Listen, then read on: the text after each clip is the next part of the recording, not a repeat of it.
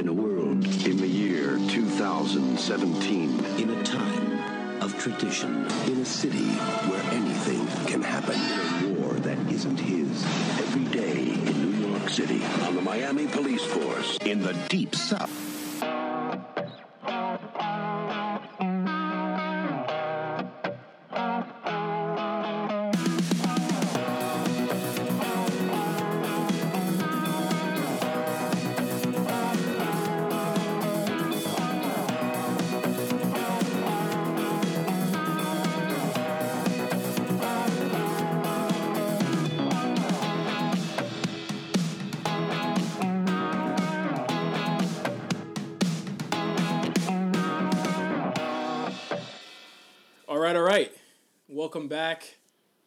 The video store. For late fees, I am Justin, and it is all movies in, no movies out. We're back once again with another episode of the show. I'm here with Pafifi and Cam and myself. Eric is uh, Eric will call in once again. Eric Eric's is on going to be location. here. He's gonna be here at some point during the show. He's gonna have to call in today uh, for the show. But we have a special guest. This this is something that's been a long time in the making. I, I believe we brought this idea up on the episode of RNC Radio a month ago, a month and a half ago, about doing hood movies. Yes, sir. And I said, let me make sure that we can politically correctly say this on a show with two white people. but we're gonna be talking about John Singleton today with my pal, my buddy, my brother, Josh Pease. What's going on? It's good, man. You know, How big of a movie, like film cinemaphile are you? Because like the last time I even saw you in any type of movie setting, I went to go see The Purge one day. And you just happened to be there walking out, and I was like, "Oh, so you're just you're me, just there." you, and uh, Juju Smith. yeah, we're watching the fucking Purge one day. He was really there with y'all. Yeah, he was, he He was on was a little date. We was all on dates. yeah, we were all on great. dates at that at that point, Who was and he with? I, I don't know, Oh, no. but I, I think I said I I couldn't look. I was on a date. I screamed loudly, "Kill white people!" And Josh was like, "That was you?" And I was like, "Yeah, that was me." Cutting up. so, uh, of course, we are we are here to talk about this uh, tremendous director. But before we do that, I just want to go around and ask everybody what they watched uh, the, in the past two weeks. Uh, I'll start. I saw that we, me, uh, Eric and myself. We saw Toy Story four last night. I'm so hyped to hear about this. Great fucking movie. I think it's my favorite movie of the year. I, I love And it. you were a skeptic. I was a skeptic. I didn't think this movie was gonna be good at all. I thought it was gonna be ass. As soon as it came on, I was like, it's starting off real like corny and cheap. And then like the tw- like twenty minutes in, I had tears in my eyes of laughter. Like it is really, really, really fucking funny. I think Eric can can, can he can agree with this as well. I a thousand percent agree. I you know I instantly have my cynical goggles on when it comes to franchises and and you know replicated properties from especially companies like Disney and Pixar and Marvel and shit. Like we don't need any more of these movies. This you know this is a franchise that has expanded twenty years now. It's you know I, I thought you know it's it's Swan days were behind it, and I, I went into this with my arms crossed, and within ten minutes I was completely disarmed, crying, laughing, crying, crying because it was actually profoundly touching.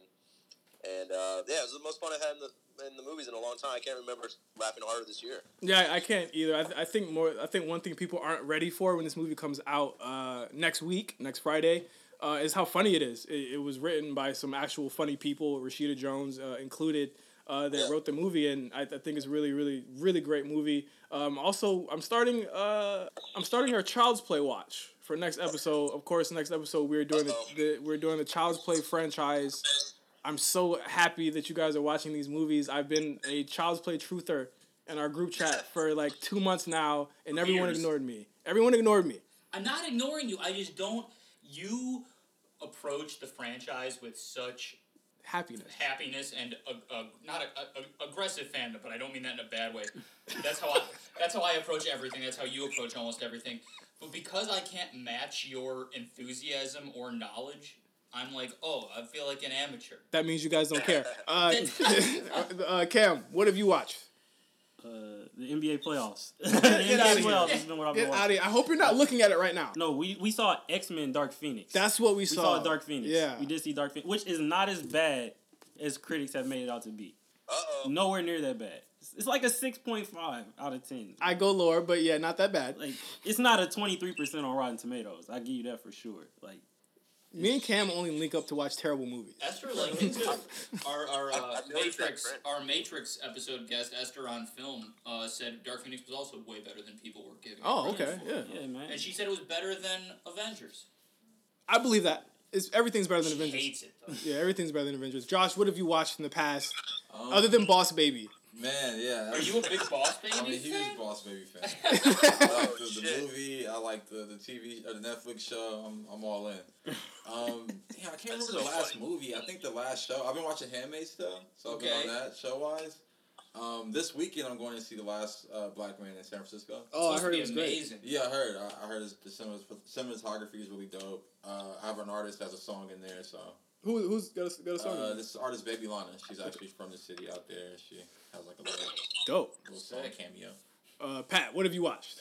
Um, I still haven't watched the Deadwood movie. Caitlin is watching Deadwood the show, so I'm like You're waiting, waiting. for her. Um, and I Nice. don't think I've been to the theater. This the watches I did for this uh were the this is one of the like my first time since high school, so basically first time actually watching something. Yeah. Watches for both of these movies, and I don't think I've really been on anything other than that. Uh, You guys are slowing down. I know, I know. I've been I- watching Dark Phoenix. I saw Rocket Man too. I forgot to mention was that. Rocket Man? was How was Rocket Man's really good. I, it's better than Bohemian Rhapsody. Did Rhapsody. you see the story that he almost appeared in Rocket Man as Mercury? I could believe that. I could I could literally believe that that would have happened. It's like a I, I the visual uh like the, the visual synergy in that movie is like so great. It feels like a comic book. Yeah. And I you know Matthew Vaughn did I believe executive produce or produce it. So Uh-huh. like Matthew Vaughn does did like Has that like that that look. It's that look, but it's like a musical movie, and all of it is like really dope. Like I really liked everything. Like it's a little it's a little long, Yeah. but I like the way they dealt with re- Elton's sexuality. They dealt with it in a very respectful and, and honorable way, where it was front and center, and it wasn't like treated like it was a joke. I thought it was actually really good. How's Taron? Taron's really good. I, I don't think he's as good of a singer as Elton John, but he, he does he does really well. Like even the choreography and the dances and shit are just like Elton John. Yeah. Elton dunked on Bohemian Rhapsody a little bit Yeah. when they were talking about this. He was like, "Yeah, uh, Taron actually learned all of my songs and the dancing for the movie and did that." and he it, it, it's like I went back and someone did a frame for frame of every like scene that he's like performing in it. Yeah. It's it's perfect, like frame perfect to everything Yeah. that he did. I, I thought that was really impressive. I've also been in a Jean Claude Van Damme wormhole, and Okay. I think that we That's a we good got wormhole. we got to talk a little bit later about that. But yeah, Aaron, what, what about you? Um, I, it's funny you say we've been slowing down because it's true. I, did, I went and looked at my Letterboxd yesterday before we saw Toy Story. I've barely seen any 2019 movies. It's kind of crazy. Um, I've seen a lot. I know you, you you're smoking us. Besides Toy Story 4, what, that which I loved, I finally watched. Um, I've been watching a ton of TV, but um, I watched Jerrod Carmichael's home videos on HBO, and uh, it's. I hope they keep going with that. It's really really poignant and It sort of uh, hits that sweet spot of like that naturalist documentary feel of him. Just he just goes back to North Carolina to like talk to his sisters and mom and just like the women in his life and uh, about like the dad that he had that like basically cheated on his mom and started like a whole new family. Hmm. So it's like really raw. I think Bo Burnham executive produced 'cause, you know they're pals, but uh, yeah, it was surprisingly uh, funny and and and touching. But uh, the one movie I'm kind of like really obsessed with right now is uh, Under the Silver Lake. Under you got cut off at the beginning. Under the Silver Lake from last Under year. The, Under the Silver Lake. Well, it finally got its proper release this year, so it's a 2019 movie. This was the movie like A24 tried to bury. Mm. They don't. They uh, usually don't bury anything but their characters. uh, yeah, this is like this is the movie they didn't want you to see, like that that uh, Chance the Rapper pizza delivery movie. Oh. what was that movie called? So was it called Slice. Slice? It's called Yeah, yeah, Slice. Yeah, yeah, Yeah. Except this one is actually really fucking good. It's um, from Robert David Mitchell, the guy who did It Follows, and it's like this really dark, disturbing, darkly funny uh, neo noir set in Silver Lake. And I mean, it's fucked up. I can see why it got booed at Cannes. It's a really weird movie, but I'm I, I'm 100 percent on board with it. It might be in my top five, top ten of the year. You know they can booed Fire Walk with Me, so they can't quite be trusted. Yeah, those, Euro- those, Euro- those Europeans can't be trusted, man. But uh, yeah, it's been a it's been a wonky movie uh, movie year this 2019 of ours. But uh, yeah, I'm fucking with Under the Silver Lake and Toy Story 4 we got, as my, we got, my we got us and Beach Bum. Oh yeah, us and Beach Bum in uh, uh High Flying Bird. That's like High Flying my- Bird is really dope. Yeah, I still gotta see it. It's been kind of forgotten despite its praise on this show. Yeah, uh, but I mean, let's go into John to to John Singleton. I almost said Carpenter. I was about to really wall out here. We already, we already did that. Yeah, uh, Well, actually, technically we didn't, but this John Singleton episode has been a couple of months in the making. As I said at the top of the of the of this episode, I mean, I think me and Josh had talked about doing like movies like this, and then it just. I wouldn't say that it just so happened, but it just so tragically happened that, that John Singleton passed away. I think sometime after we had the conversation, uh, I think I posed the idea to you guys. Let's do John Singleton. We got we got Josh on the line. We got everything on the line, and it just all worked out that we, we all were able to do this. But I mean, where I mean, where were you guys at when you first heard of John Singleton? I know Cam was like eight. Uh, and okay, Cam age check. You were like eight, right? when When you- fucking when I first saw my first John Singleton. Yeah, you were like two. Oh, yeah. I was definitely like, probably like when I saw Boys Boys in the Hood is probably the first one. No, actually that's that's Cap. Too Fast, Too Furious was the first one I saw. That makes a lot more Too sense. Furious- Yeah. Too Fast, Too Furious was the first one I saw. Yeah. And then after that, I remember I saw Boys in the Hood. I think I was ten. In Atlanta, the first time I saw it at my Yeah. uncle's crib, we were all watching it like down in his basement and shit. Everyone in your family is watching ba- like watching movies in the basement. Basement movies. Was it watching- just a bootleg copy? No, this is the real. Like we had, he had like the he had all the Singleton movies. Like I oh, guess Okay. like it's one of his favorite directors. Thinking back to it, but I remember he had that and he had Higher Learning. okay. And so Yeah, that, that's funny. we were downstairs. Like we used to go to Atlanta every summer to visit my uncle. So it was like me, my little brother, uh, my cousins. We used to go down there to see them, and like No nickels. our parents would come. No, no nickels. No time, nickels, Bro. okay. Our parents would come and meet us like halfway through the trip, and so like I, I remember like all of us were down there. I don't know how Boys of the Hood ended up being a movie that they decided to come. That's a tragic fucking movie to watch with your Oh family. my Yo, God. it took the craziest turn. Seeing like Ricky get killed was like oh the no. wildest shit. I really thought he was going to USC, and this was like when USC was like fire in football. So I'm like a it, little it was before just anybody. Yo, it's like Reggie. Get in. Exactly. It's like it's, it's like when Reggie Bush was like at USC. So you like, damn man, it, like this shit fire, and then he get Yeah. killed. It like, fuck, like so it was like it was really that shit stuck with me when I was a little kid for real. Like, Yeah, I, I think I think most people's relationships with John Singleton starts kind of like that. Like I mean, obviously, like I think the first time I saw Boys in the Hood, it was on HBO. It was like I want to say like 91, 92. It came out in '91. So. Yeah, it, it was it was around that time I saw it, and there were a couple movies my mom would not allow me to watch. Yeah. Uh, this was one movie that she did allow me to watch, and I just remember it being like, okay, what the fuck is this? And then that twist comes and it's like you don't I don't process it when I was a kid, like you know the tragic ending of it, and I mean, obviously I couldn't read the words at the end to know that Yeah. Doughboy died. I was just like, Yeah. why did he disappear? Did he did he go to school? The, Like- the, the, the movie is so like the the I want to just so I can hopefully remember this later. But the moment when uh, they like fade Doughboy out as he's walking away, yeah, and then when Cuba Gooding is he's like looking at him, but then even though he's like in the same outfit and Mhm. like like in the same place, he's like all of a sudden looking in the direction. and You get the sense that like it's a different time, like Yeah. it's not the moment it just was. And there's a lot of shit like that in Baby Boy. yeah. Like that that doesn't happen a lot in Boys in the Hood, but that device and stuff like it is used a lot Yeah. the next time around. Uh, Yeah, jo- Josh, when was the first time you saw a John Singleton movie at all? And you're an LA native. A Yeah, lot, yeah. literally all of his movies except like Too Fast, Too Furious take place in Los Angeles. Yeah, I think the first, my first memory of John Singleton was probably like higher learning. Yeah. Um, I just remember seeing that at the Magic Johnson Theater. Wow. Yeah, like wow, right on King and Crenshaw, uh, and I remember just that opening scene at the Magic Johnson Theater. Where you, you can laugh, cry, and stuff your face with popcorn. Yeah. That- I just remember that so vividly, and I remember seeing higher learning, and, and like that was That's amazing. yeah, that was probably like my first time seeing like college on the big screen, like Yeah. college for like a black scene. So like I was just like, oh, this is how college is, or this is how it's gonna be, and like I kind of like It that seems was my- fun. yeah, it seemed fun. Yeah, for sure, it seemed fun. Seemed dangerous a little bit, but, but it was cool. Yeah, no, that was, so that was like my first like my first introduction to him, and then just throughout my life, like his films just always popped up. I remember I grew up with a Boys in the Hood poster in my room. So Yeah. I just always like. You have a cool. You told a cool story on RNC Radio about that poster. You could tell it here too. I don't even damn. What was the cool story? We, where you had you asked your mom to, Oh, like, yeah. to, to drop you off. Yeah, no, no. Like this is how I collected my posters. It just wasn't that one only. It was every poster I ever had in my room.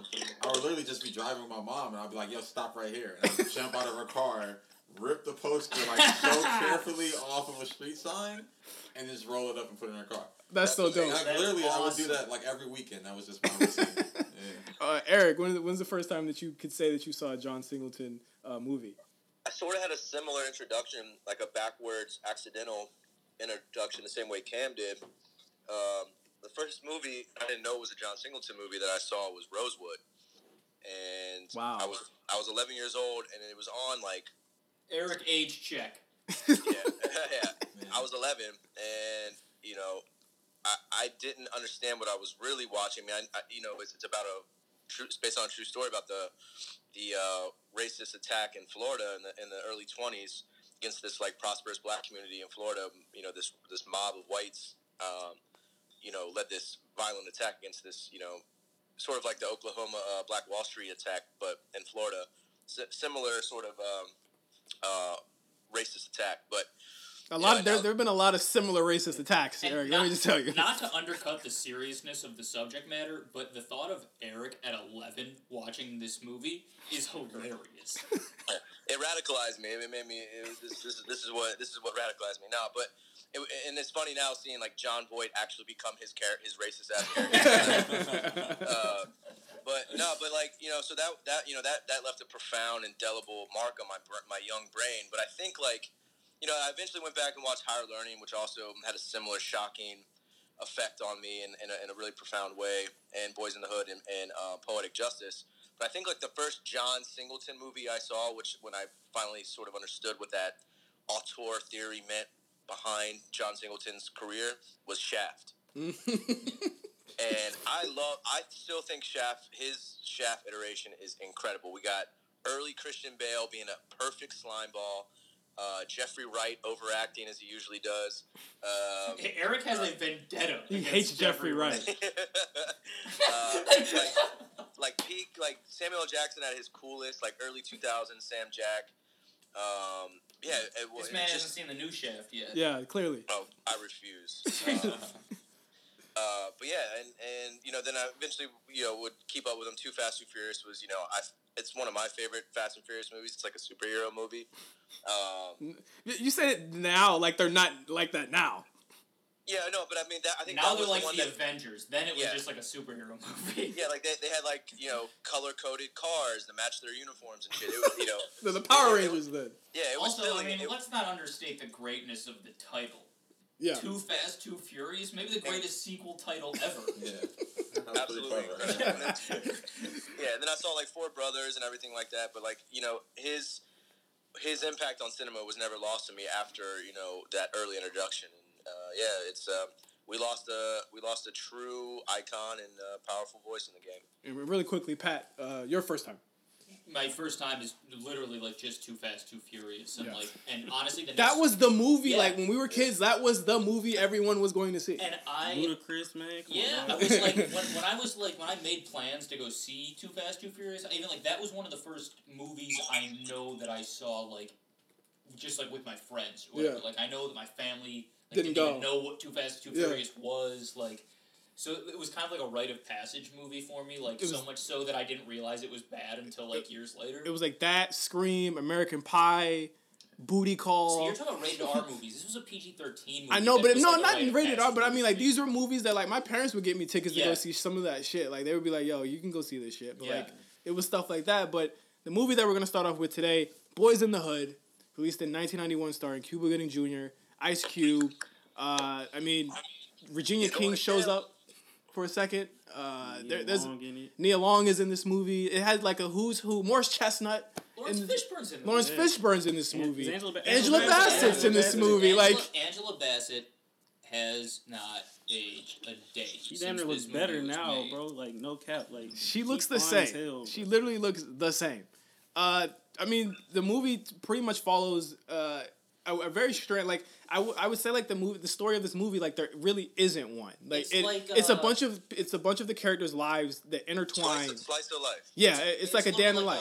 Uh, uh, uh, Crooklyn. Yeah, kind of like Crooklyn, where it's like a bunch of characters, their stories intertwine. You see their ups, their downs. I think you get FaceTime with every single one of their characters. Like whether it be Doughboy, and you see his his day to day is literally just hanging out and Yeah. trying to live, and and Trey is literally like Trey has a wild life, Yeah. Well, full of full of full of cap and lies. Yeah. the thing the thing that is good about the movie is that it's almost like because it bounces between so many characters and does so really well because it's not even two hours long No, but it manages to feel like pretty epic in scale even dis- despite its running time and because it bounces between these characters it never ends up feeling preachy in any aspect Yeah. like it's never like it never gets too much of the like Cosby pull your pants up type of vibe from the Fishburne character, or too much of a fuck you from like the guys on the porch. that's what they do in Menace. That's why I enjoy this over Menace. I felt Menace tried to hit you with the message too hard. Yeah. where it was like. Are you? Do you want to live? Do you want to die or some shit like? And I was just like, that scene just plays so badly the, now. the message of this one is kind of just like everybody's a little bit right and everybody's a little bit wrong. Yeah. and like that's is how Generationally. is. Yeah, exactly. So it, it was watching this so recent. I mean, it's still for everything that has changed. Like South Central isn't called South Central anymore. Mm. Like uh, it, it's the neighbor that neighborhood is different, but so many neighborhoods aren't different, Mm. and uh, every single like social aspect that's examined in this movie is pretty much still as relevant or more relevant now. It's literally still happening. It, it's, it was chilling. yeah. Uh, and the it didn't happen right now, but maybe the most chilling thing about watching the movie was that the guy who plays uh, Dookie, the guy who has the pacifier for Yeah. the whole movie, he died. He got shot in a, a street race in Wow. in South Los Angeles, like it like in a scene from the movie. Yeah. like uh, heartbreaking. Absolutely. Uh, I mean, the pretty much the story starts out with Trey as a child getting into a fight in class. Hey, at least he doesn't knock down a girl like in Love and Basketball. yeah, literally. How many? I, I may be speaking to Cam and Josh here. how many? you know exactly what I'm t- going to talk about. What I'm going to reference. How many of you have called or been called an African booty scratcher? Definitely, that was the go-to like fucking joke in like from Come first grade through like fourth grade, bro. That's the ultimate disrespect. What is? Why is it? Why is it bad to be an African booty scratcher? No idea. I don't know. But that was, yeah, definitely as a dark skinned black man. Oh yeah, yeah. I was getting that a lot. that was a very uh, touching scene for me. Uh, again, again, again, again. There's nothing, nothing funny about this at all. But like, I don't want to, you know. Yo, Eric. But what do you want to say? Something about booty scratcher. Why scratcher? That's so. Only like a demented child's brain can come up with that insult. It's some. It's insane. we have been laughing entirely too hard about African booty scratcher, but that is the that is the insult that causes Trey to fight uh, his classmate.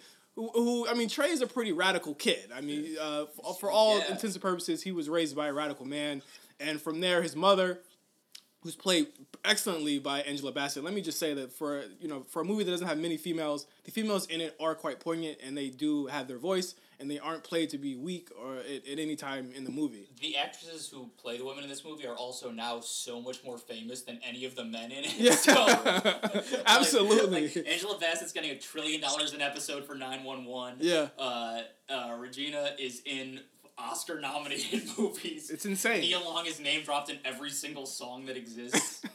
uh, Trey is taken to live with his father, which, I mean, for a lot of guys, like that would seem like that was fun. Like I was like, yo, I want to go live with my dad. He's the cool one. His dad is Furious Styles, played by Laurence Fishburne. the man's name is Furious. Yeah, I I don't Amazing want name. I don't want to live with this guy. Like he is super strict. He's very buttoned up. He's dirty for one, but his mom kind of sends him there because she knows that he's gonna set him straight and set him right. And he does. Kinda. He, try, he tries his hardest. Yeah. He tries his hardest. Uh, how did you guys feel about Furious Styles in this movie? Like, uh, Josh. No, it's funny. I kind of had a similar situation where like I was staying with my mom and like I, it wasn't even I was getting into trouble. It was just like yo, like you're gonna stay for, with your father for like this year. Yeah. I think it was like sixth to seventh grade or like eighth grade even. And um, I don't think my dad was a Furious Styles type, but he, but I just think black men raising black men in this day and age after that movie even they kind of have this idea of like they want to be they understand what's going on and they understand the struggles and, and complications of growing up in LA and just being a black man, but they also want to show you how the, the proper way to deal with it and the manly way to deal with it. Mm. And I think um, it's it's funny like watching on the big screen and then like seeing my father like kind of like reenact those moments and like kind of pass down that same type of advice. It was just a it's, it's an interesting thing. Now, You had to be about the same age too, right? Like Yeah, yeah, it was, yeah. It was pretty much it. It lined up perfectly, honestly. My mom must have been watching the film. now, uh, let me tell you, my dad never stopped a group of people to, to talk to them about gentrification. Okay, let me but tell you, that No, but- scene is unbelievable. He's like pointing at the house, and literally like people from every walk of life just start pouring out of their houses and getting out of their cars, and like, "Oh, we just gotta go see what this guy's talking it's about all your gangbangers. Y'all are driving up the property value or some shit like that. Uh, but I mean, essentially, the movie, and, and we can go a little loose here because there is no. I mean, Baby Boy's the same way. There's no plot here. It's just a bunch of loose, uh, loose segments Well, it's that, like the, that the sum of some parts that end up being greater and worse than Yeah. what they are individually. Yeah, the, the only thread is the. I would assume that this is supposed to be the blood gang that they keep running into throughout the movie. That's the only constant Yeah. in this movie uh, that happens. But uh, you meet some of the characters. Uh, of course, we talked about Trey. He has his, his girlfriend, uh, and I I, to, I really want to talk about the scene where number one, he goes to the barbecue, comes back home. He, there's this weird scene where he's like, "Dad, can you cut my hair?" And he's like, "I'm eating." And I'm just like, what a dick. Like, you know what the fuck he meant. But then it's like, again, I might just be speaking to Cam and Josh here. how many how many of you have had your father I mean, I could talk to Eric, Pat too, join in. Would you let your father do your hair My your dad, haircut? dad definitely cut my hair when I was like a really, really young, and my mom used to hate it. Actually, like that's the wildest part. Like my mom would hate when my dad cut my hair. It probably cut was our hair in the terrible. living. Bro, it was straight baldy. Like no, no, Like the number like no, no line in anything. Straight cut everything off, bro. So she she stepped in and interfered, and she was like, "You need to start taking him and his brother to actual to your barber." Like, 'cause he was coming home with a fresh shape up and shit. Oh, And- damn, dad's on some shit. yeah, he was wild He was on some wild- He was my dad is real life. My pop's real life is is is Julius from Everybody Hates Chris, bro. He's gonna, he's gonna any way he could save a dollar, bro. He's gonna save it. So it he get the fresh cut, but he he cut our hair because we were young. Like he did it. y'all don't. Like, he's like, bro, what, what do they really need a fresh cut for? Like I was like six. My little brother was like four. Like come on. Like, That scene is oh so Oh weird. God. But that scene also leads to Trey. He doesn't. He doesn't do that good of a job. Like the No, no, no. haircut isn't that good. It's a terrible haircut. Yeah. But at least the Trey doing like glue, it's not even a white lie. He makes a gargantuan lie about him losing his virginity. this is the lie of a sociopath. Yeah. Like, like crazy. he had the outfit already out. He had the what the girl looked like. All of that shit. Grandma came in the crib. Yeah, Yeah. like how many of you guys have lied to your parents about or your father like about anything of, of that of that level? Like I don't think I've ever lied to my mom I've- about anything like that. I have never. I mean, I here's what I lied to my parents about: how long I'd played video games that day, how much candy I'd eaten. I wasn't lying in this regard. In To look cool, way. to Yeah, look cool. Yeah. the- Yeah, nah. Yeah, no, I- nothing, nothing of mine was ever cool. It was just like, yeah, I'm upstairs doing my homework. I was just beating my little meat. that was all I had. Oh my god! But it also leads to another theme in this in this movie, and it's like the way they weave in the messages are very subtle, a lot more subtle than I would say even Baby Boy does the, the, the messages in this movie, and like Menace, like Menace hits you over the head with messages from the beginning of the movie Yeah. all the way to the end. This one weaves in one uh, about safe sex, and this was something that was very big in the early '90s. Uh, I, I believe that Free, Furious is like totally into the story, and Yeah, then he oh, says, yeah. "Wait a minute." What you mean? She said she was on her pill. I thought I told you to bring them Jimmy hats. and it, I mean, you could have just had the Trojan logo come up at that point. I swear, Singleton was getting Trojan money because fucking uh, baby boy, the scene at Lucy's drive-through Yeah. is a, basically a Trojan commercial. like she's reading the packaging straight up, lubricated, huh? Well, that, I, I think I think that was sneakily subversive on Singleton's part. That's a lot of that was alliteration. Sneakily subversive on Singleton's part, um, because not only could he talk about you know masculinity and you know the the pivot or that that tightrope walk between being a man and being a toxic masculine man.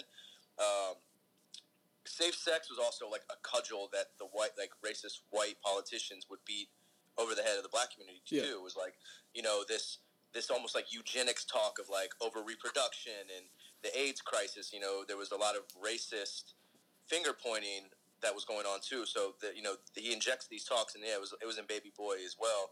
But like, I mean, look at fucking Joe Biden now, who's talking about like black community, like wrap it up, you know, like he's still saying this racist, racist ass shit. And you know, this has just been prevalent since you know the late '80s, early '90s in Singleton. You know, who had an ear for dialogue, even if it sounded funny in the as the characters were talking about it, talking about sex in this very machismo kind of way. You know, there was absolutely some like other commentary going on there. Um, Ice Cube. This was his film debut. He's amazing in it. How did you guys feel about Ice Cube and, and just really what he brought to the character? Was it authentic enough? Like I, I feel like a lot of hood movies like this, they always frame their archetype of doughboy. There is a doughboy in every Yeah. single hood movie. Yeah. Where does the doughboy in every single hood? I think Yeah, it's facts. always like the kind of chubby bully kind of kid. but he's like you. He's almost he's your homie, but he's a bully to other people. Like, Yeah. I feel like that character. He's the same age as everybody else, but he just seemed like he in control of everything. He was like ahead of his time, even as as a character in the movie and as like a arch- archetype that he represent. You know what I mean? Like he was, like you said, he was the he was young but wise beyond his years. He was like a wise bully, like a chubby sort of pugnacious kid, but he had wisdom. And I, I mean, that's sort of I've been Ice Cube's brand since NWA. He was always like the quote unquote intelligent uh, member of the group. Like he always had the you know the political history, the political theory. You know what I mean? Like he brought that sort of emotional intelligence to his roles too. He's the best rapper turned actor alive, right? Oh yeah, no, see I. I, I, I agree. Yeah, it's I- funny. It's funny. Like that was kind of one of Singleton's calling cards. Was always like bringing artists and rappers into his films. Mm-hmm. which is Yeah. awesome. Yeah. because he did it successfully. Exactly. No, no, he made them legitimate. He kind of like made it, made people take them serious and gave them roles that point. wasn't just a rapper role. Yeah. Yeah. it's a little bit like, uh, and not every director manages to do this, but like when they'll like when uh like Will Ferrell being in um Stranger Than Fiction, like like a, a comedian playing a dramatic role. It's, it's not the exact same thing, but like casting against type or like if you just get there and you're like, this is what I need you to do, you can basically do it already. Yeah. Just do it, and, and if the person's able to do that, it's really fucking cool. I Yeah, think absolutely. And then- and sorry to cut you off, Justin, but it just makes me think of the opposite end of the coin, uh, opposite side of the coin. Uh, that Singleton, like, I don't think Busta Rhymes is a good actor, but he Singleton got the best Busta performance in Higher Learning when the when he's stomping out the, the skin the white skinheads Yeah. at, at the courtyard. He, he lets out that like guttural scream. Yeah. he Yeah. smashes them and then he says out. then he says this black fist. he goes a whole monologue. He's so good. He that's but he like chews scenery. Like that's what you need for that particular scene. And you know, I think I think Singleton is a great director of of novice actors who makes them you know really really own the moment. Now, Doughboy, I, I brought him up because this movie's tragic, but no one has a more tragic story arc than Doughboy. Yeah. Like he is Yeah. literally outside of his own home, he's loved and beloved and feared. Inside of his own home, he's forgotten. Yeah. Um, and you, see- you know none of that is, is is more prevalent as like even when he's in the house, his mom ignores him. It's like she completely doesn't even talk to him. But none of that's more prevalent than when Ricky dies, Yeah. and she literally blames him for it. Um, Yeah. that's to me the most heartbreaking scene. I kind of don't like to watch anything past that because I feel like you know Doughboy saying he shouldn't be seeing this, and then his mom saying it's your fault. Is Yeah. probably the saddest shit in this whole movie. The Nah. no, sorry, Jeff, before. I know. I was just thinking about that scene. Like I, I that scene always just breaks my heart. Yeah. Literally, just that running through the alley, the slow motion, and then like I actually lived not too far from where that scene was shot Wow. for a few years. It's like right behind a Krispy Kreme donut now, which is which is dangerous. but um, yeah, no, it's crazy. That's that was just such a heartbreaking scene. Um, so another character in the movie, Ricky, who is an idiot. I mean, he is played like an idiot. he pulled off that seven ten. Yeah. Like I think from the like he's always eating. He, he like like on this rewatch of this movie, I was like, wow, Ricky is.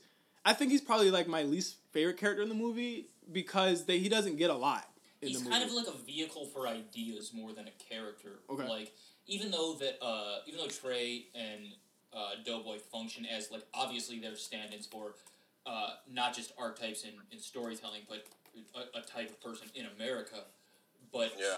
uh, Morris Chestnut's character does do that, but like he, he because he's there, he's definitely the character with the least screen time yes, and that that coupled with this like college story which is a little less exciting than just the rawness of ice cube's story Mm-hmm. or the push and pull of trey's story it's just going to get a little bit lost It- and the fact muddled. that he definitely is like a dumber character. I mean, one of his like the scene where he's shot is just like awful to watch. It's so like it's, it's one of the things that kept me from ever like I mentioned before that I hadn't really sat down as an adult and watched the movie because I don't want to watch a sad fucking movie. Mm-hmm. Yeah. I just know like this is as sad well, as it gets well, for me. well, here, but let's let's let's just get down to brass tacks here. He couldn't duck and weave, duck and you know, duck and dodge, dodge and weave. This was a man who ten Zigzag, minutes buddy, before on. Yeah. said his last words were that he's got to drain the weasel. Come on. He was still talking like he was seven Yeah. years old. He was still talking like he was that little kid when they went to go see the dead. Oh, speaking of fucking scenes, legendary scene with the ball, Oh, yeah. with the football. Oh yeah. Uh, frustrating scene to watch, man. We've all been there. With you don't want to pass those kids in the Yeah. neighborhood because you know you're not getting the fucking ball back. So uh, I mean, it, it's terrible. Doughboy, but but again, like Doughboy was pushed around. He was bullied, became a bully in the Yeah. end. That's just how it happens. Yeah. Uh, And then the same thing basically happens at the end of the movie. Yeah. Like, you kill somebody, somebody else kills you. and that's just the that's the law of really the wild west so to speak you know in, in, in boys in the hood um really quickly just just kind of wrap the the movie up uh, what are some of you guys' like m- most poignant scenes from this movie there's so many like I like Cuba Gooding when he comes back into the, the house and he's swinging. Yep, that, wow. Just, That's yeah. probably my favorite. That's probably the most iconic I was- part. Of, well, I ain't gonna say most iconic. The Ricky Yeah, I- getting I- shot part might be. Sorry. Yeah, I was legit. I, I was gonna say that scene, and I know it's sort of become a like pop culture punching bag. You know, like Keenen Ivory Wayans made fun of it in um, "Don't Be a Menace," and you know it, it is hammy and over the top. But like I watch that now, and it still hits me in the chest, literally. Like it. Uh, No, I was tearing up during it. It's crazy. Yeah. Yeah, he he he. It's it's it's sort of a uh, like well well oiled, well maintained, sort of like bottled anger that finally comes out. You know what I mean? It's uh, you know, we, we kind of laugh at Cuba Gooding Jr. these days, and rightfully so. That, he's on his way to jail as we speak. Yeah, Uh, he's in jail now. He was arrested today. Yeah. Uh, you know, I mean, abolish prisons, but also like don't be a creep. Um, uh, but yeah, that scene that scene still hits me, man. It's uh, I think that's a, an all timer. Uh, I, I mean the the parking lot scene where he he pulls he That's- flashes the that gun. Was, yeah, that was Yeah. literally my next one. I was just thinking that's such a, a Los Angeles scene. Yeah. I've, been, I've been in that scene every weekend of my high school life. So I, yeah, that was crazy. It was, it's so great when then he like flashes the gun and then they leave and everyone's like, oh yeah, it's great, like everything's fine. And, like, of course it's not fucking fine. Yeah. Like and then uh, and it isn't. Yeah. And uh, can we say also the police response to automatic gunfire at a drag race is to pull over a Volkswagen Beetle driven by Cuba? like what the fuck? they definitely got the guns in there. And, and the thing is, I and I hate to keep like comparing it to Menace, but they both have like very similar scenes of of things like that in vehicles, and it's like again the message just hits home or is so prevalent so heavily in this movie Yeah. or in that movie compared to this. It's like there's a subtlety that John Singleton had to this movie and a care that he took with that neighborhood where it didn't seem like rewatching Menace is very voyeuristic. It's, it's almost like exploitive the Yeah. way that they, they they frame Caine in this movie because it's just like he's an irredeemable character. Like, but in Boys in the Hood, they're they do bad things. They lie. They might cheat. They might do, but they're all like they're they're all redeemable in their own ways. Like Caine was completely irredeemable in this movie. And they didn't even care to redeem him until the end, where Yeah, it's just like, that the end is like him basically giving his life to save the kid is basically the only noble thing he does. and it was unearned because he Yeah. was such a fucked up person the whole movie that I didn't even care that he died. I was like, he was a prick. He robbed people and made crack. Like I didn't care about him anymore. The the last scene of this movie, uh, like right before Doughboy does the like walk away, fade away, Yeah. when he's talking about you know he turns on Oh, the yes. news and he sees bad shit all around the world, but he doesn't see reporting on the bad shit happening in his own back, like literally in, in his specific backyard. Uh, it's still true. Mm-hmm. It's still. It, you could play that right now and it would be true other than the fact that nobody's watching local news but like that's what's on you know the head the front of new york times Yeah. is isn't about this like no, nothing is about this and it's it, it's just chilling Yeah, like, absolutely. I, I like uh, uh, I finished the movie and I was like, a floored at just how good it was. But Yeah. then like I walked out here and Caitlin's like, "How was it?" I was like, "Oh, it was good. I, I gotta like I gotta go for a walk. Like I feel like Yeah. shit. Like I feel terrible."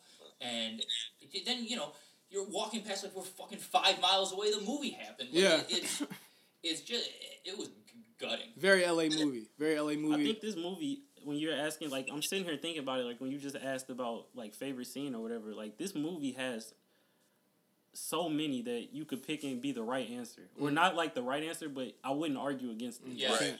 Like it's so many scenes like in this movie that stand out and that hold up. I feel like Yeah, this set this set the the trend for so many coming of age tales for the next like ten to fifteen years. Like Keep it real, white- Eric. Hood movies. Just say it. No, no, that, that was the point I was gonna make. Like even white directors were biting from this movie, just like how how naturalistic the slice of lifeness was of it.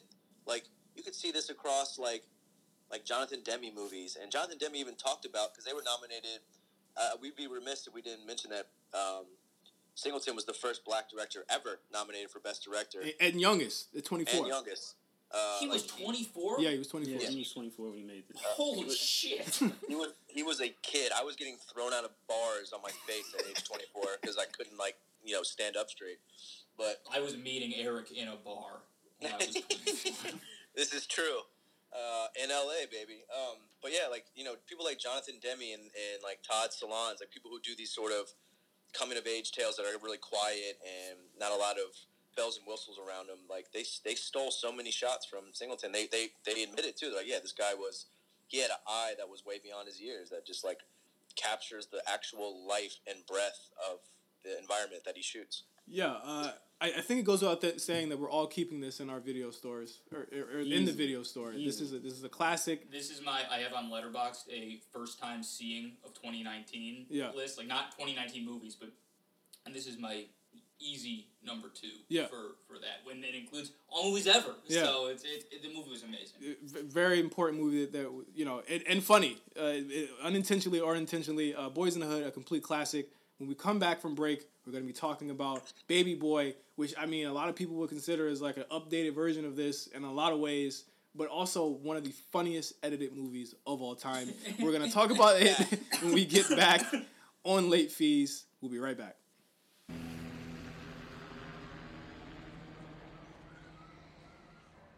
What's up? What's up?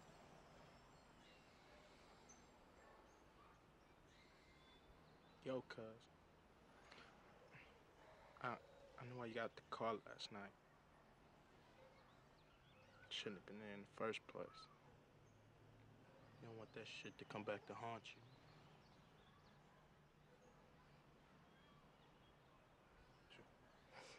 Ain't been up this early in a long time.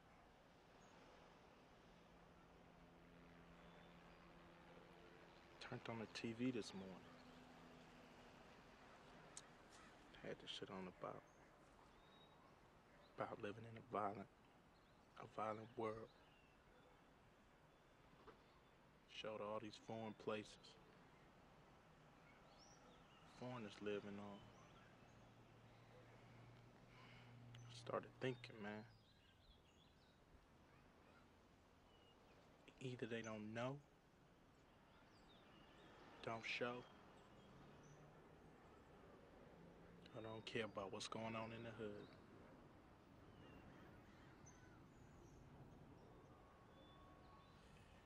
All this foreign shit. They ain't have shit on my brother, man.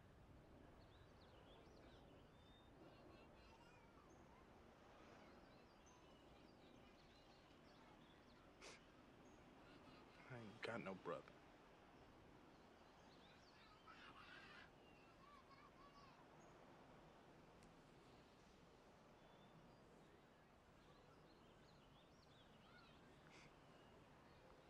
Got no mother neither. She love that food more than she love me. Doughboy. Got some blow, got some rock? Get the fuck out my face! Keep them goddamn babies off the street. Y'all get him?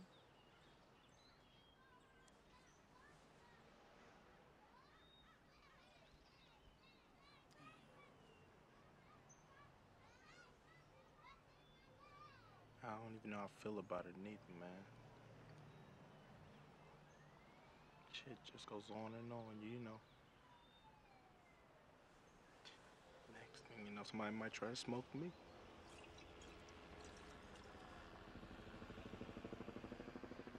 Don't matter though. We all gotta go sometime.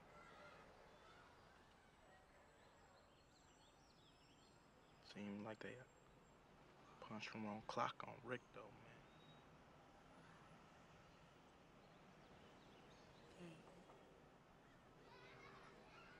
Gotta go, cuz. Hey, Doe. What's up?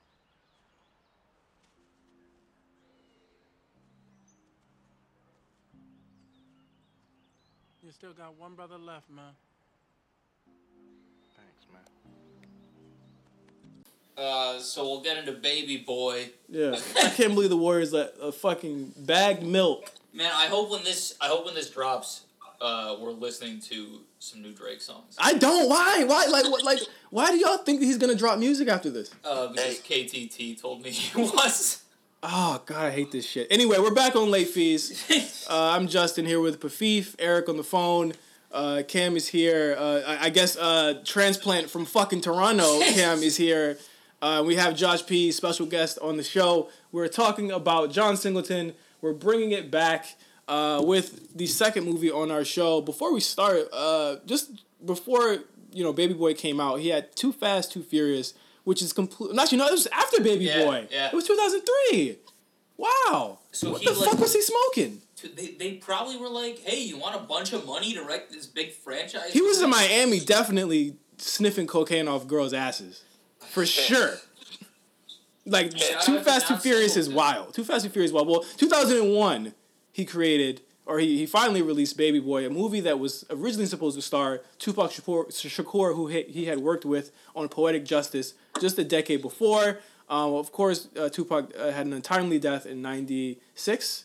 It was '96, and um, he, he unfortunately couldn't play the role of Jody, so that went to Tyrese, who plays Jody. The who next is- logical the ne- next logical choice. course. Remember the remember the old Coca Cola Tyrese commercial? Would you gotta have to jog my memory. Uh, He was on uh, he's on like a bus and he's singing. Singing, yeah. Yeah, I and think he might have had a cowboy hat too. did he have a cowboy hat Or I might have just been around that era where he was wearing so. cowboy hats. I, do remember, Definitely had a nose ring of, of some sort. I think it was like a tank top situation. As Yeah. well. yeah. Situation. Uh, but at that point, Tyrese was was kind of building a career as a you know formidable R and B singer slash actor. Side note, funny thing about that Coca Cola commercial, uh, a young Gabby Wilson who would go on to become her. Oh. singing that commercial as well. Is she? Yeah, she's the girl singing. That's really they do like a dope. duet at one point. Yeah, they do. yeah, yeah. Got to go back and watch that after Yeah. after this episode's over. it, Um, it can't it can't be stressed enough. Like I know like Tyrese is the easiest dude to dunk on these days, and rightfully so. But like he was a formidable singer and had a great R and B career. I mean, I, I don't know where, where it's at currently because I, I think he is focusing on movies. But I think you know where it's at currently. but like and, and he was genuinely good in this movie, and uh, he's a charismatic camera presence. Like I understand the appeal of Singleton casting him here. I tend to think that Tyrese literally is Jody. Like Yes. Oh, mentally, Yeah. he is Jody. I, I tend to think that he is Jody. Like Yeah. he thinks that I think he he became this character on set, and it never left him. when he when they're like when when his mom's yelling at him, she's like, "You're not a baby." Like the distress on Tyrese's face is real. Um, so this movie, in a lot of ways, is an updated version of, of Boys in the Hood. If uh, if Trey was like actually stayed with his mother, Yeah. I think uh, I think it's the other way around, if, I if think, you will. I think the, the the correlation between the two of those guys is actually like the least like the least correlative, if that makes sense. Like every character kind of has another like per, like somebody has their equal in the other movie. Yeah. Except for those like the two like Trey and Jody so different. are kind of really different than each Yeah, other. uh, you have you have Omar Gooding in this movie. You have Taraji P Henson in one of her you know largest It's- it's roles. her first It's her role. first role. First of all, yeah. Kick, she kicks ass. She's great. And you also have Snoop Dogg. You can't you cannot have a John Singleton Hood movie without one of the Goodings and a rapper in it. uh, and um, the, the the Gooding, I will say, shout out to Omar Gooding, aka Mo Morris L. Tibbs on Smart Guy. Yeah. One of the funniest Yeah. fucking television characters ever. Hello. 100%. Uh, he's so funny. I love him. Uh, shout out to Smart Guy. Uh, but I, th- that's one of the other things that makes it like kind of like Boys in the Hood is like that.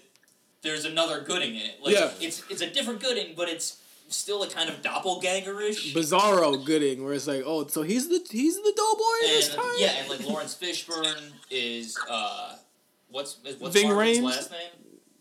Mar- her boyfriend. Yeah, For, I forgot his last name. Yeah, but, I oh, we know. only know Yeah, Marvin. Yeah, Marvin. uh, yeah. Who, Ving Rhames. who John Singleton does way too much with Marvin in this movie, as far as him being fucking naked and and or having sex in this movie. It's just it's very male gaze. The uh, the uh, the cooking eggs was I thought very effective. I less needed the sex dance. That No, that's the best. That's the best part. Uh, you know, I you know what I'm gonna ask. You know what I'm gonna ask. Did you guys watch this movie with your parents? No. no, no, I mean, I watched it on TV and then in, in my room. Now, Actually, I did watch it with my parents. I, I saw my mom. At least. First time yeah, watching first it. time I saw it. Yeah, So yeah. when that scene popped up, I think she probably did like a little cover the face. movie, yeah. my, my mom was good for that. Did I- uh, Take me to see any R-rated movie, but just cover my face. I, I've said this before. I'm, I I begged my mom to take me to see Titanic, and then what? yeah, because I wanted to see it for the obvious third grade reason. Oh, And oh. then she the- found out why I wanted to see it. Like she found out that was in the movie, and then I had to finesse into seeing it anyhow. And I did. I'm gonna keep it a hundred. I don't think I've ever seen that movie all the way through. I watched Titanic? Titanic with my mom. That was I saw it first time I saw it with my mom It was like three hours. Or I was something. young Yeah. Did she cover your eyes? long. No, we I watched I saw everything. It was me and her in the living room. watching Yo, your parents But- don't give a fuck. I saw first time I saw Baby Boy definitely was the the clean version on uh Oh, on BT. So like seeing the the uncut version is like it's like watching two different films, bro. it's like it's like watching two completely different movies. No, and I, I mentioned this before the break. I, I guess it just bears to, to talk about it before we get too deep into the movie, which again really has no plot. Just a, it's just a series of segments. But I, I will say that there is a more defined uh, angle in the movie, but there's no real plot in it. It's literally just day to day. The edited version of this movie, like Kim said, is completely. It's almost at some points like a cartoon because it has different people literally doing voiceovers for the characters because there is I think someone counted that there was over like 250 instances of the of the F word in this movie and over like 100 N words in this movie. Oh wow. Like it is it is a very verbose and uh Did vulgar movie. Tarantino write this shit? I, I, I bet he wishes he wrote this shit for sure.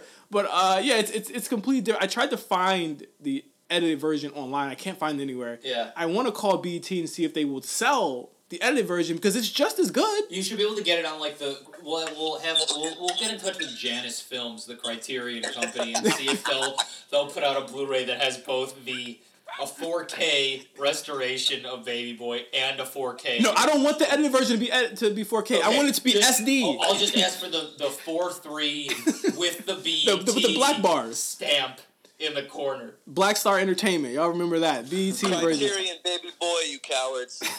Uh, so Baby Boy takes place with with Jody, who is uh, he's basically essentially as the as the title says a baby. You know, essentially in the hood. I mean, he has not grown up. His mother has not kicked him out of the house. He still lives there. He's stunted as fuck. Yeah, he's, he's very stunted. You know, he's, he's in Arrested Development, if you will. Yes. Um, he he I mean, really has no job to speak of. He sells clothes out of out of the trunk with with his homeboy. And he gets that job during the movie. Yeah, during the, He like decides that will be his job. I love those things too. no, they're great. because it shows that like Jody, for not for nothing, he at least does have uh, a hustle. Yeah. You know, he at least can talk to people. He's a fast talker. He's someone that can literally talk the pants off of, and I mean, literally does talk the pants off of pretty much everybody in the When movie. he doesn't want to. Even when he doesn't want to. Uh, he is also very, very. Uh, there's there's a very creepy part in this movie that I did not remember till I rewatched it. He is having sex with a minor in this, is he not? She is seventeen. Yikes. Would would that still be? I mean, I'm. I don't know what the age of consent is in. It rubbed me the wrong way. I'd be surprised if it wasn't eighteen now. But I'll say this: I don't really care what the legal age of consent is, and a very old like that type of thing creeps me out anyway. Yeah. So I don't know. Very creepy. The whole I will. uh, We were talking about this earlier. The peanut character in the movie, I think, is one of the biggest dings on the movie. Yeah, well, altogether. th- talk, talk about it. Well, there's not that much to say ultimately, other than like she's used as kind of an agitator in the first act, and then goes away. Yeah. Like, we don't know anything about her. We don't know anything about his other kid. Oh, absolutely Like, not. That's crazy. Like we focus so much on JoJo. It, it, it's almost weird that Peanut and the other kid are even in the movie Mhm. because Singleton is such a careful guy, clearly, that it's weird that such a massive like it's there's so much about like you know uh, manhood and responsibility and being there that even if Jody ultimately failed at doing that, they would make a big deal out of that in the movie For But his kids, Yes, but instead it just goes away. I think that Can I can I quickly interject? I'm sorry, uh, listeners. When Pat said he doesn't care about the age of consent, what he what what he meant to say what what he meant to say was he what he meant to say was if you even have to be that pedantic about splitting hairs about what is and isn't, you're probably making a mistake and you're being a creep. Uh, stay away from young women is what Pat was trying to say. For a second, I thought you were gonna end that with "Stay away from Pat." Yeah. Uh, thank Yeah, you for if- that. if, if you're if you're sitting there grooming and, and observing a girl from age 17 to 18, you're still being a predator. Stop it. Okay, thank you. I still say that honestly, uh, I think Singleton does get caught up in the in the riffs and the jokes and all that shit in this movie. He seems to really enjoy this rolling the camera, and I enjoy it too. Like, I mean, even if it is the, to the detriment of the story, there's a lot of scenes where it's like just Snoop Dogg and Tyrese just riffing at each other. Like that phone call scene is fucking hilarious. so Oh, funny. This is a funny ass movie. There are scenes where Snoop Dogg is dunking on a toddler. Yeah, that's why I asked this question before we started. I'm like, was this movie a comedy? I don't like. I don't remember it being a comedy, but watching it now, I'm like, yo, this is too funny. It's real. like I think he probably had to be like, if you recognize the humor in this, it's really funny, and if you don't see it, then like you you just won't notice it at all. Like, there's like a scene where um the fight scene where uh with Mark was Melvin and and uh Jody are fighting, and he punches him, and then the mom is like behind them, and she like it's like she gets punched. Yeah. And she like flies into the wall. I'm just like, yo, like, did they like plan that, or was that just like improvised and it was just funny? I don't know. It's, there's it's a a lot. fine line. There's a lot of like riffs in this movie to to a point where it's like it's almost I do feel like John Singleton was just sitting back, just like you know what, just do what you want to do today in the movie. Like there's scenes where where Omar Gooding's character is just kind of just like talking about philosophy and shit like that, and it's You just like know, he he had to be one of the most riffing guys. Like the bitches set. line, or when he Yeah. doesn't say bitches, what did he say? uh, uh, unstable creatures. Unstable creatures. Like, was that in the script? There's no way they could have because it doesn't make any sense. It's also like this movie's like batshit insane. It's almost like John Singleton made so much money and it was like, hey, I, I want to go back to my wheelhouse. I want to go back to hood movies. Yo, yeah, this movie, a lot of a lot of this, I'm trying to figure out how who greenlit it. Like, how did this get past production? Like, Well, like the Boys in the Hood, you can see why like some stuffy old white guys at a studio were like, "Yes, this is an important thing that gets made. Yeah. Like people should see this." But this, like, even though it has a lot of that same stuff, it's also not uh, as obviously academic. Quote No, unquote, absolutely as not. Boys in the he, Hood. he, So he smacks Yvette and then has oral sex with. Oh my God. God. Never forget Crazy.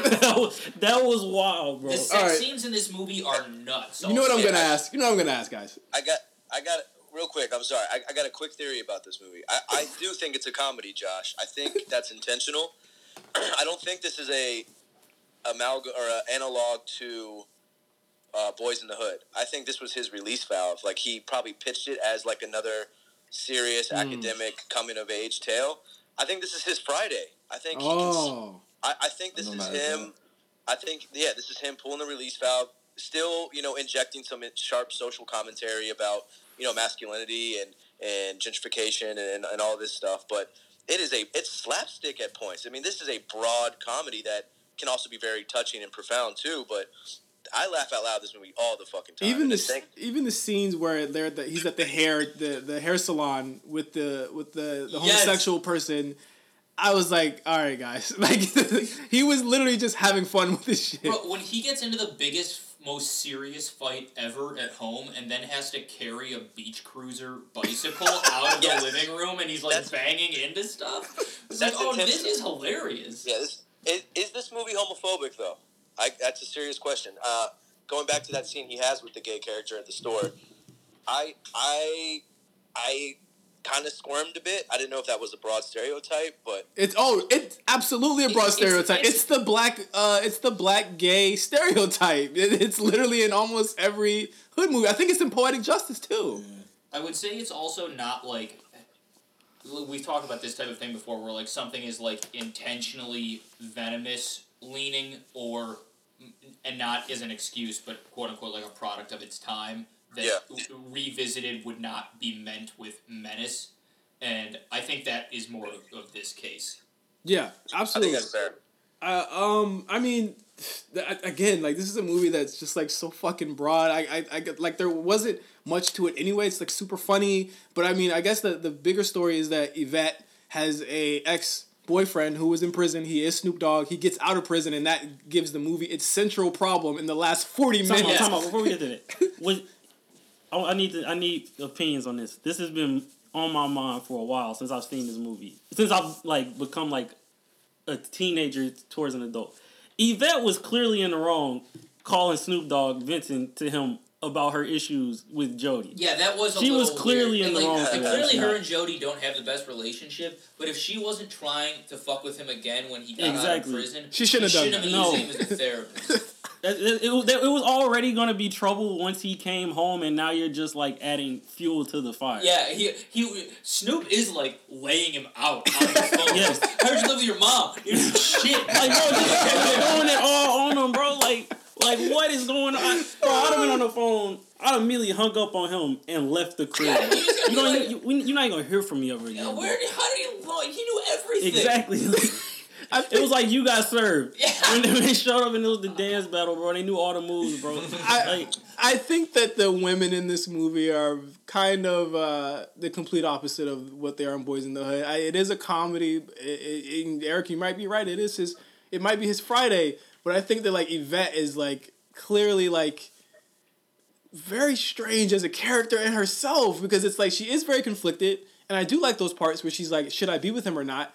But then she's also also also an agitator, as Peanut is as well. Like she does agitate Jody, but it's like what I, I, try and think of when I watch it, like what are the things that are helping him grow to be an adult? And it's like there's really literally nothing around him that's helping him to grow up at all. It's kind of just Ving Rhames. Yeah, Ving that's it. basically bullies him until he becomes like an adult. And he's like a halfway adult at the end. Yeah. He's not even really a good adult at the end. but he's getting there. it's it's a crazy movie. I, I think Yeah. that it, it's like I also think that this is what this is his feelings on millennials. Like that this is how yeah, this is like- how Singleton felt about millennials at the time. Yeah. It's like this is what you guys are, you're sissies. Well, this is a good way to like. This is. It shows just how good the movie is because it. You could kind of translate this story into like every generation of people. Yeah. Like, you know, not people aren't like going out dancing in like suits and shit anymore. Yeah. But like you can still imagine some version of the same scene happening Yeah. and it's like it's all a little bit of it is accentuated not just because of Ving Rhames walking around the house shaving his head with a straight razor, but also So good, so good. but also just because Tyrese is there and in every scene he's making like a face like he's melting. Oh And, my like, goodness! I'm glad you brought that yeah. up. His cry face Like is so just like ugly. this, like in every scene, and so like it makes it a little bit like like it, it does make it more comedic, but it also just makes it like bizarre, and ah, it's I mean he he's a weird fucking guy to be playing this central role. Like it would be such a different movie if it were Tupac. Oh yes. But then- absolutely. I thought about that. A Then lot. in, then in the scenes when he's saying like you know he doesn't want to kill somebody, which he basically ends up more or less doing. Like I know he says he doesn't want to do it, and he might not end up pulling the trigger, but Could they have he done this? Does Could they Uh, have gotten to the end of this movie without killing Snoop Dogg at the end? I mean, well, if it if it follows the boys in the hood theory, I guess Snoop either would have tried to kill him again, Oh yeah, Yeah, yeah, or yeah. he would have tried to kill process. Snoop. But this one makes it seem like Snoop is a much more uh, isolated guy than the Crenshaw Mafia guys and Boys in the Hood.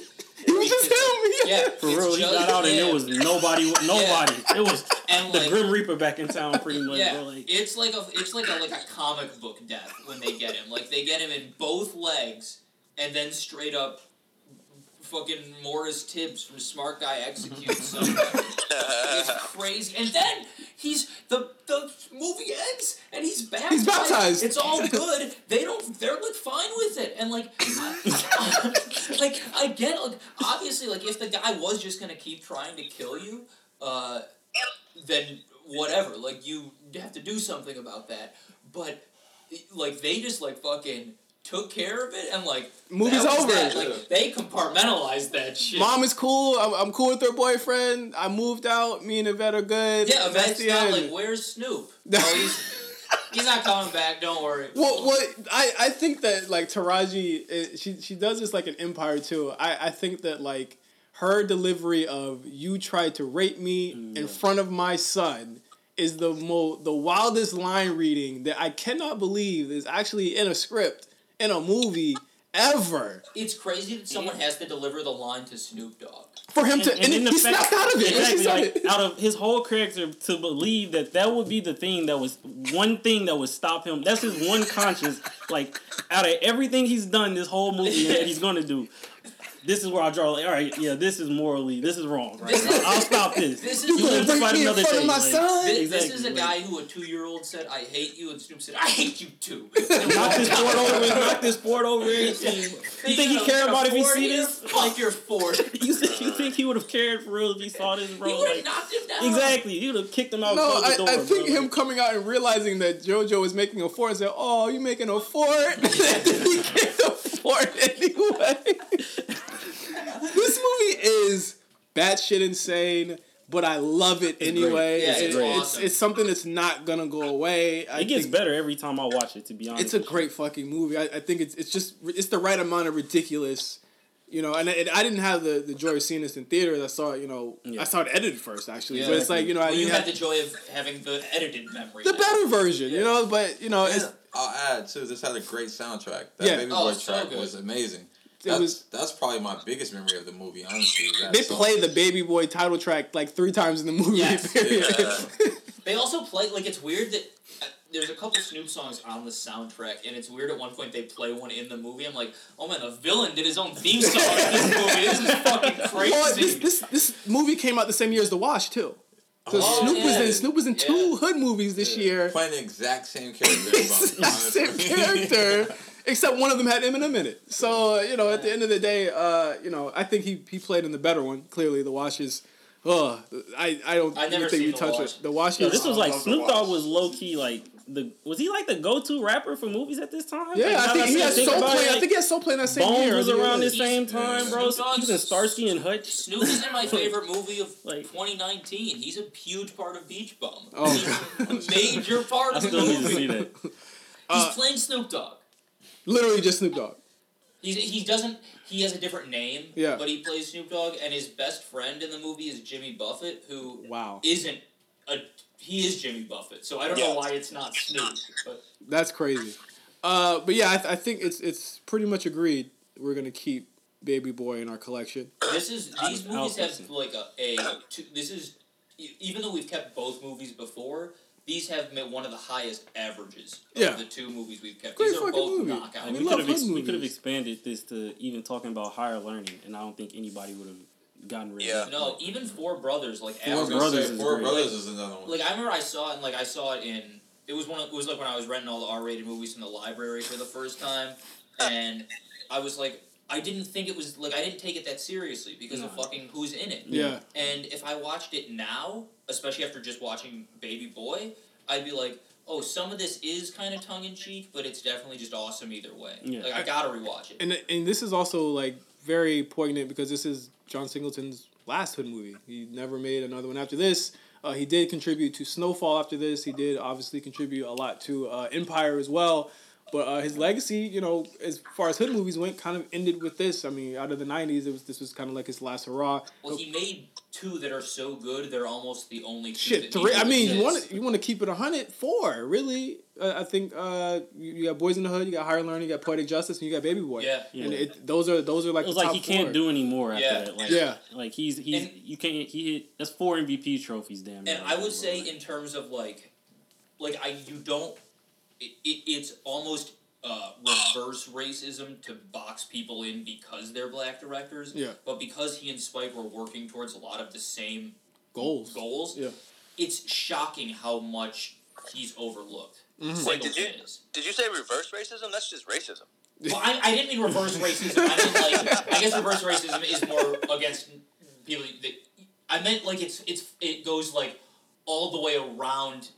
Like it, it's 360 yeah, racism. Wow. 360 racism. It's, it's full It's circle like- racism, which yeah, is it's- different it's than like- reverse racism. It's liberal racism. It's like colorblind racism. Yeah. Yes, yes. But uh, yeah, we're, we're gonna keep those movies, and and for this John Singleton episode, uh, once again, rest in peace to such a, a great fucking director. Yeah, we, Uh, he will be missed, man. It's not an understatement. Um, he, um, he, he, he really, he really will be missed. That's I, I'm kind of at a loss for words. Like I still, it still really hasn't hit me. I forgot that he passed away while we were talking about him because it's like all his movies are still alive. You know, Yeah. it's like it's hard to, it's hard to separate them from Well, I mean, you listen to like any five songs, and you feel like you're like these movies are so referenced. It's, Mhm. it's Yeah. almost unbelievable. Like you you can't listen to a song that doesn't have one of these characters or one of these scenes described. That's a, it's unbelievable. that's a really good point. Yeah, they, they I think I think I just there was just a Jody reference in like a song that came out super recently that I'm, it's like escaped me, but yeah, it's it's it's prevalent. It, these are culturally important films for, For culture. gen- gener- generationally too. Yeah. Yeah.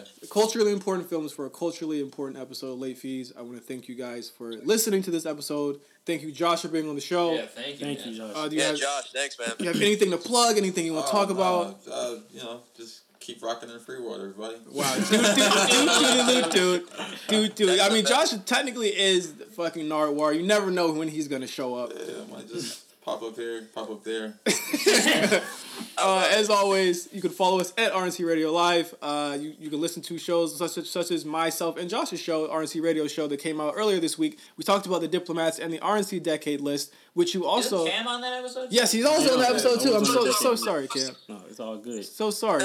Uh, but we talked about the RNC Decade list. You also have the RNC Decade uh, episode of Late Fees that we dropped last week as well. You had, you get, Yeah, you've had it's a good fucking episode. yeah, you've, actually. you've had three weeks Yeah. of late fees, and I think it's cool that we get a break next week yeah, does. because we have a lot of movies to watch. And I have, to, I have to do cable box us on again now. Absolutely. Little- uh, Big Little Lies. It's uh, a lot like these Singleton movies, actually, other than being about really, really rich white people in the most affluent area of the world.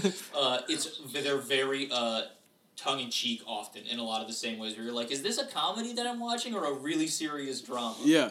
So uh, cable box every Monday, correct? Uh, ideally every Monday. All right, every Monday or Tuesday on RNC Radio Live. You also have the A Show, RSPN. Uh, They're gonna have a blowout episode uh, coming out today on the NBA Finals, which just ended uh, as well. And next time on Late Fees, uh, we will be talking about the Child's Play franchise uh, in celebration of my favorite, one of my favorite horror franchises coming out with a new movie. It's going to be out on the 28th. Uh, the movie will already have come out, so we'll be able to talk about the movie as well Yeah. if we've seen it at that point. I don't think Eric's going to see the new Child's Play, but we'll definitely have seen that movie by then. Uh, Eric, you're not going to see it? No, he's gonna see it. Aubrey Plaza's in it. Yeah, Nope. that's true. And, and uh, Brian Tyree Howard or Henry, excuse me. Wow. Yeah, that, that that's an all star Yeah, cast. he's like a he's like the He's a the- cop. the detective. yeah, you got to watch the first one. Watch the first one. It's very I did see this first one. Okay. Yeah, I the- think I did. The first one's real good, but yeah, You next, have, to, you have to drag me kicking and screaming to see scary movies, but I'll see that one. awesome. So until next time on Late Fees, I'm Justin. We'll see you guys later.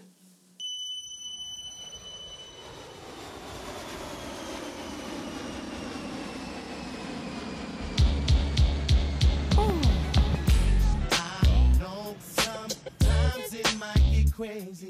Crazy, crazy. Always be here for you, lady. Baby, baby, Baby, I'm just trying to change the game. change the game. So let me work the thing. Let me do my thing. Young, dumb, and full of cum. Little crazy ass nigga, homie, where you from? I bang the vet and bang the set. Tat on my neck, tech on deck. Yeah, yeah, watch your step. He won't fuss, he'll just bust. Ask those fucks, I left him in dust. Trust he'll bust, cuss and get drunk and talk big shit. Mac your bitch so quick and dip. Hop on the site like like we used to do. Fly handlebars, all stars is low. Keeping it true, seven days a week. And he living with his mama, and I heard she a freak. Fucking with a G, GHGC 107. Bald head nigga named Melvin. He telling cuz how to live, and he a felon. He he bailing. Fuck that bullshit he's selling. You know why? You just a baby boy. You not the real McCoy. Uh-uh. I been running these streets. You out here running the streets, running the streets. You going crazy. Crazy. What about your baby? What about your baby? Why you riding with him? I got a baby up the street, another baby mama around the corner. One I just screw and the other I make love to. But I'm in and out, fool. I can't stay with one bitch. I gotta keep it pimpin', but now some drama and I ain't with it. The nigga that used to knock my son mom up just got out. And mom's threw a nigga out for banging on his spouse. And that nigga, now he up in baby house. What I'm gonna do? Should I set it up and play myself like a fool? I'ma keep it cool and see how long this shit gon' last. I scooped up my son, he tried to play me with a ghetto pass. I ain't having that. Grab my strap, I got to do something. Fresh out, but a nigga got to do something. And I'm a baby boy nothing to lose. Big Snoop Tanky. I'ma lay him down, Captain Tangy, y'all. Please believe it. Baby boy. Baby boy, baby boy. I'm a baby boy. Can't stand Baby, I know sometimes it might get,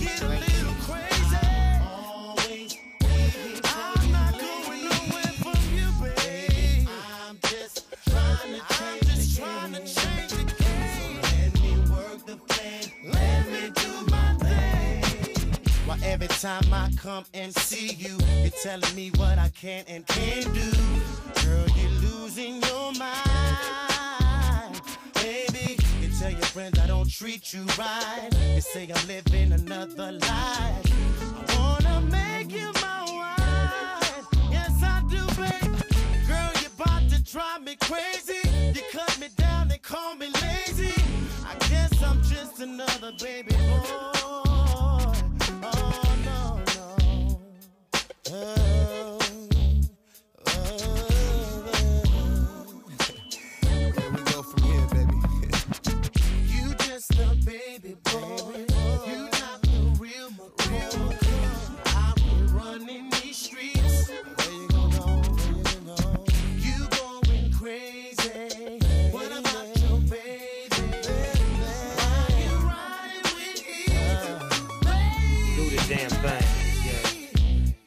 Damn thing. Yeah. You just Big Snoop Dogg. Mr. Tan. Tyrese. baby boy. All you OGs got a little baby boy. Wanna give a shout out to my baby boy. Little Snoop Dogg. Yeah, keeping it gangster. Keeping it hustler. Roll on. Seven days a week. Uh. Dog house. Battle cat on the beat. Yeah, yeah, yeah, yeah. Dedicate this to my little baby boy, baby